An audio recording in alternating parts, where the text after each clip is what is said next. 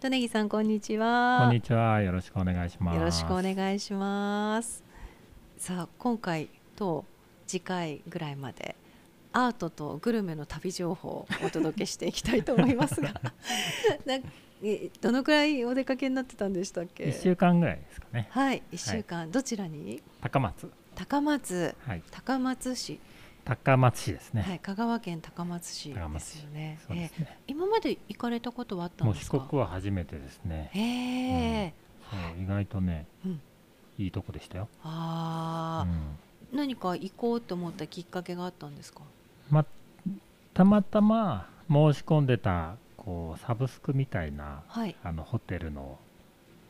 あのタイプが、まあ、スタイルのそういうのがあって1ヶ月全国のその系列のホテルだったらどこでも泊まっていいですよみたいなののがあって、ええ応募してたらまあ当たったんで、ああ。これは行かねばっていうは感いじであそうですよね。ええ行きましたね、で選んだんですね。高松を。そうそうそうそうコロナがはい。比較的少ないで選んでたらそこがまたまたまああはいた。まそしたら、っあ直島そういえば近いなと思って、ええ直島もちょろっと足を伸ばしてって感じですね、うんということで高松直島アートとグルメの 旅で直島は高松からどのくらいで行けるんですあのか高速艇で30分でしたねああたもう見えてはいないですけど島がいっぱいあるんで、ええ直接見えないけどもう見える距離でうすーねん直島側からははい見えたのえでえあ見えたんだから、はい見えてたんですねあー高松からもねあそうですでよもねどれだかわかんなそいう島がいくつもあったん でどれだかよくわかんないけど、見えはい見えてますね結構近くにねにね瀬戸内海ですもんね瀬戸内海ですねへえ、ね岡山側からの方が多分ち全然近いみたいですけどええそっち側本州側ははい見えてたんでしょうねうーん意識しなかったけど、ねえ全く反対側なんではいあの多分見え見ようと思えば見えてたんですね、みええ見ようとしなかったけああ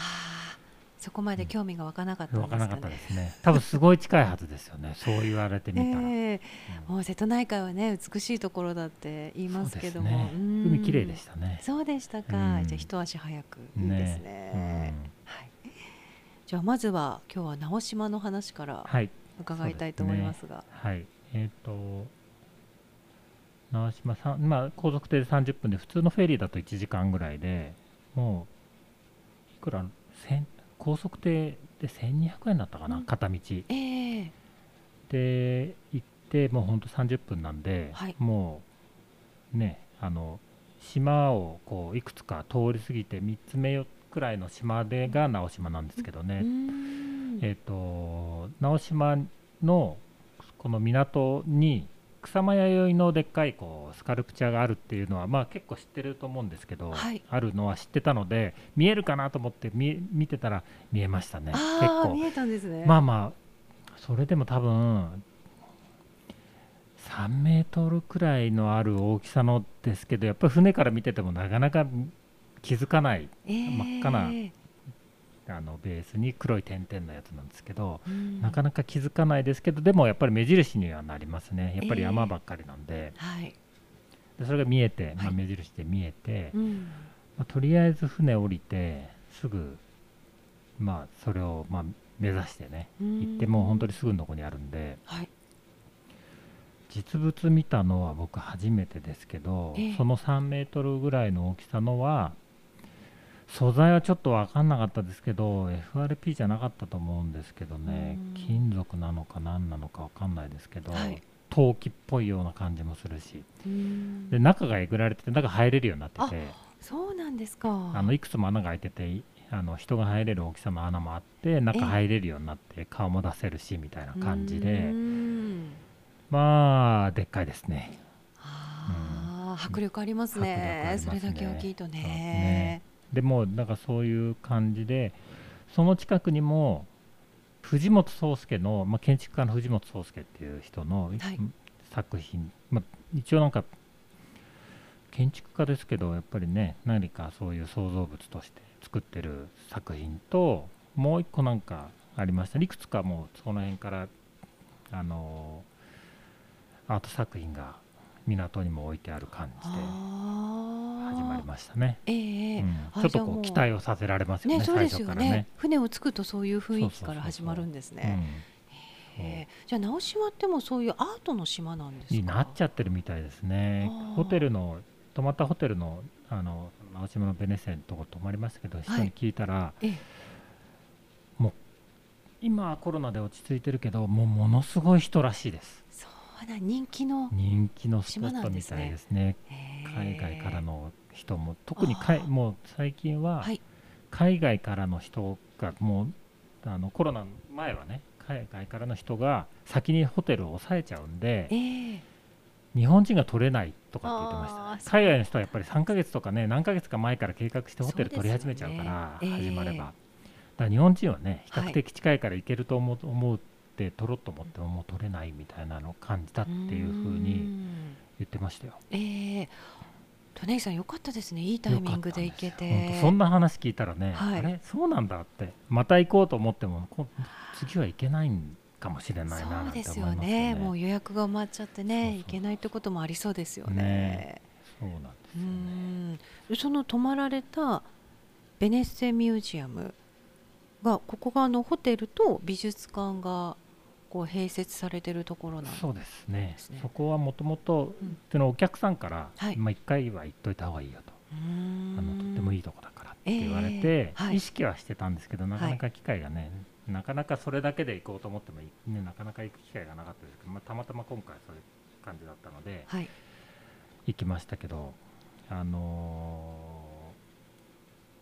ホテル自体は安藤忠雄っていうね、まあ、世界的にも有名なあの建築家なんで、はいその辺がベネッセそこの直島の施設施設は多分全部安藤忠雄が設計してると思うんですけどええ美術館の中にホテルの部屋を設けてるんであなんかねフロントと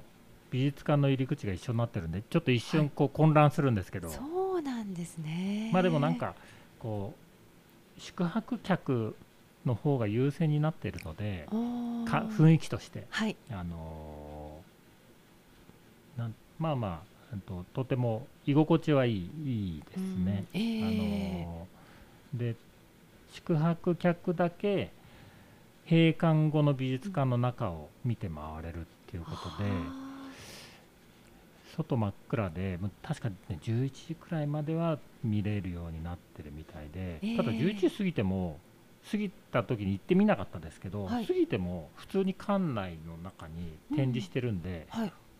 行けるんじゃんただ電気が消えてるかもしれないなっていうぐらいであー多分夜中でも行けると思うんですよね。自由にその中そうをそうそう見ることができるんですそうですねねであとはほらあの電気式に動いてるものとかは電源切られちゃうかもしれないですけど、ええまあ、11時までは普通に動いてるんではいあの全部見れますねとっても雰囲気が変わるし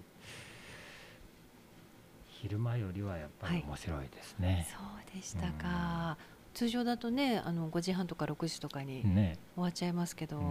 そういう夜中に近いぐらいまでね、そうです見ねられるって貴重ですそうでね。すねとても面白いですね。うーん、あのホテルのお部屋とかどういう雰囲気だったんですか。ホテルの部屋は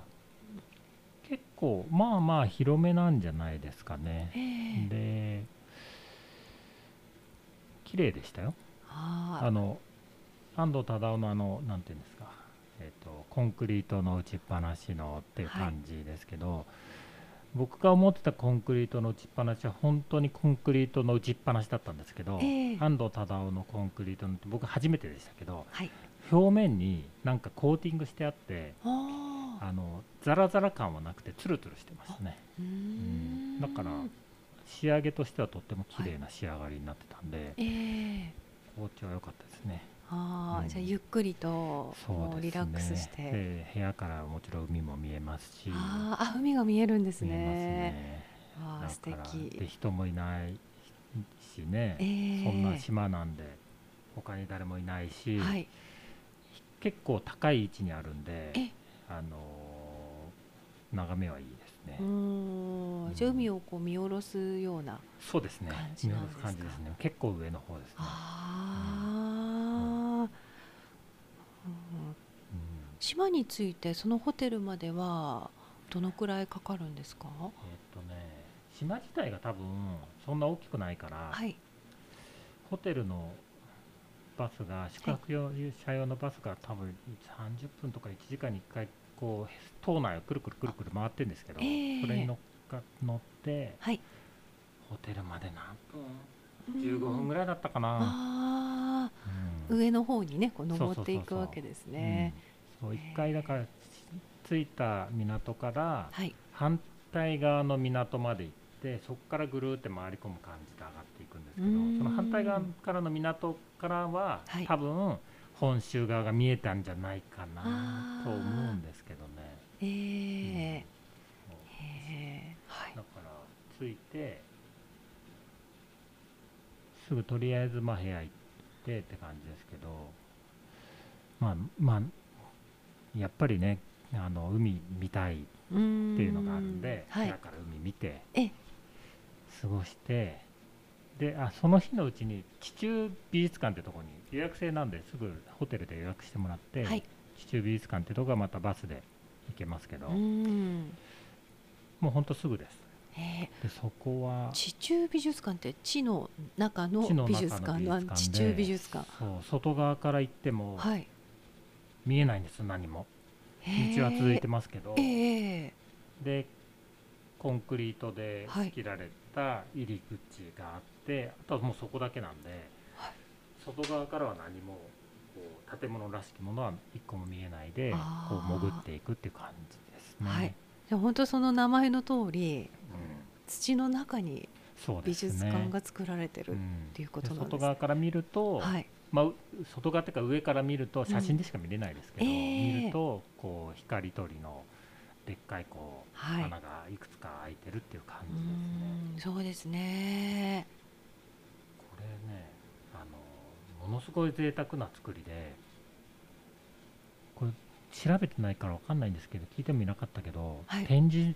するものは変わってないずっと変わらずに同じものが展示してるんじゃないかと思うんですけどうーんとモネの作品がいくつ4つ5つぐらい1つの部屋にあるのと、はいあとジェームス・ジェームスタレルっていう人の作品とはいウォルター・デ・マリアってこの3人の作品しかないんですよ。はでまあ結構みんな大きいんですけど、あはいモネはまあご存知のように水田が3つ4つ確か5つぐらいあったような気がするんですけどうーねん大小合わせて。でうんとモネはイメージしてるモネあのモマとかに飾ってあるモネは、まあ、イメージしてるちょっと明るめのグリーンのなんですけどここにあったのはちょっと暗めの、うん、と水蓮でしたねなので僕が持ってた水蓮とは初めて見た水蓮でしたねイメージが違いましたえね、えそれとウォルター・デ・マリアっていうのはなんかねインスタレーションみたいな感じですけど王宮にうんうのん中にうんでっかい黒い玉が置いてあるってへいう、ええーと重厚な感じでしたけど、はいうんよくわからないうわーうおーってお思ーっって感てじですねでねジェームス・タレルっていう作品がはい名前を聞いたことあったけど、うんあんまりこう詳しくはなかったですけど、はいこれがねちょっと衝撃でもう一回見たい見たいなって思う感じでどんな作品なんですか全部でね3つあったんですけど、はい1個入っていくとこう真っ暗になってる部屋の中の角の壁の角の部分に光が当ててあって蛍光色みたいな光が当ててあってちょっとこう異空間になってるんですよ。でただだ何かで光を当ててんだろうなっていうのは分かるんですよ。はいなるほどこういう感じかと思ってうん2つ目に行くと、はいまた真っ暗のところに階段を上がるとええうっすら真っ暗なんですけどうっすら階段見えてるんですうよ、んで分かりやすいように階段ですよって感じでポイントが打ってあるんですけどそこを登ってってくださいってでその登った先にでっかいた5メートルぐらいの幅があるかな5メートルぐらい幅のあるさっきと同じような蛍光色で光ってるんですよ壁が。あで登っあのガイドの人に言われてあの学園の人に言われて登っていくとその光ってる壁の目の前まで本当にここまでこのこの数十センチのとこまで近づけるんですーええでそのまま進んでくださいって言われるんです目の前に壁が壁があるのにそのまま壁がある進んでくださいって言われる進んでくださいって進むじゃんはいそうすると、うん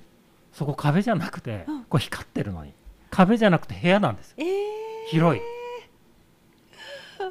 やびビクビクですよそうです足をこうよね少しずつだってはいね壁にぶつそかっうちゃかうって本当に入るまで分かんないはあ足が入った瞬間あれ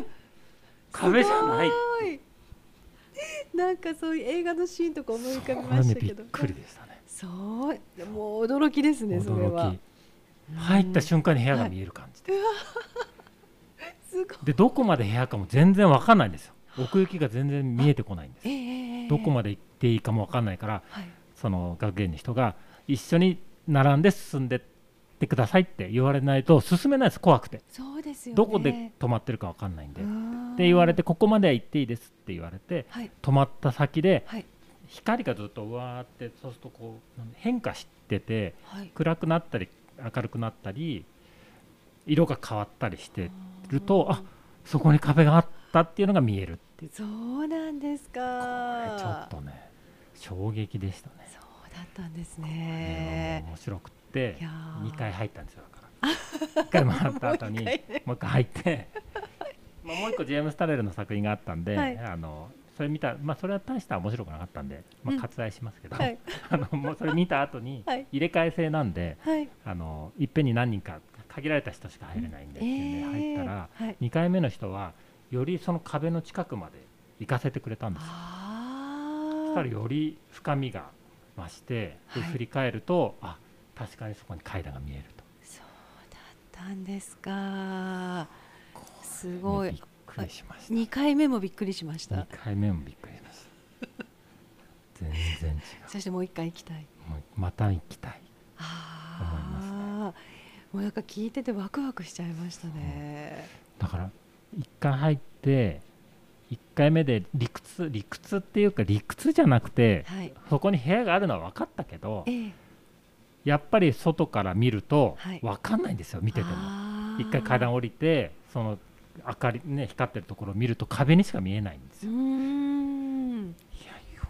どうしてこうなってるんだろうっていうあまあまああ結構そ衝うだったんで撃す的ねでしたね。ー。ねえ、衝撃ですね。うみんなすごい感動して帰るんでしょうね。感動して帰るんでしょうね、ううんん最初にその最初のちっちゃい1個目の作品が光を当ててるのがとても分かりやすいんで、うん。これ光どっから当たってるのかなって最初思ったんですよ。えもうえ。光を当てて光源がないからどうはいなってんのかな、光が当たってる感じでもないしっていう感じがまさかのだったんでねえ、そういうことになっていたとは。本当にはびっい。くりでしたね地中美術館。地中美術館ぜひ皆さんお出かけください。本当ぜひ行ってみてもらいたいそうですね。はい。でその中にもう一個別の美術館ですリー・ウーファンの美術館があるんですけど、はい。そっちは時間がなくてええ。行けませんでしたねあ。じゃあまた次回行ったそう時本に当は。行きたかったんですけどね、ちょっとええね。まあまあいいか、 まあちょっといいかって他をもうちょっと優先しようと思ってそうだったんですねまあ、あの島の中に、はいあのーそのベネッセの、まあ、なんていうんですか領域というか多分敷地なんだと思うんですけど、まあ、結構広いんですよかなり、内にいろんなところにこうあの美術品が点在しているのであの美術品が敷地内に点在しているので、はい。これ結構ね面白いんで、まあ、せっかくだからみんな見たいじゃないですか、ええでぐるぐるぐるぐる歩っていかないといけないんではい。時間かかるんですよで、まあ、何が。があるかっていうとええこのベネッセのあの敷地内にもう一個あの黄色のかぼちゃがでっかいのが。はい。置いてあって、まあ、黄色のかぼちゃの方がどっちかっていうとやっぱり有名なんでええ。あの見たことは写真でも出てくるの多分こっちの方が多いんじゃないかな、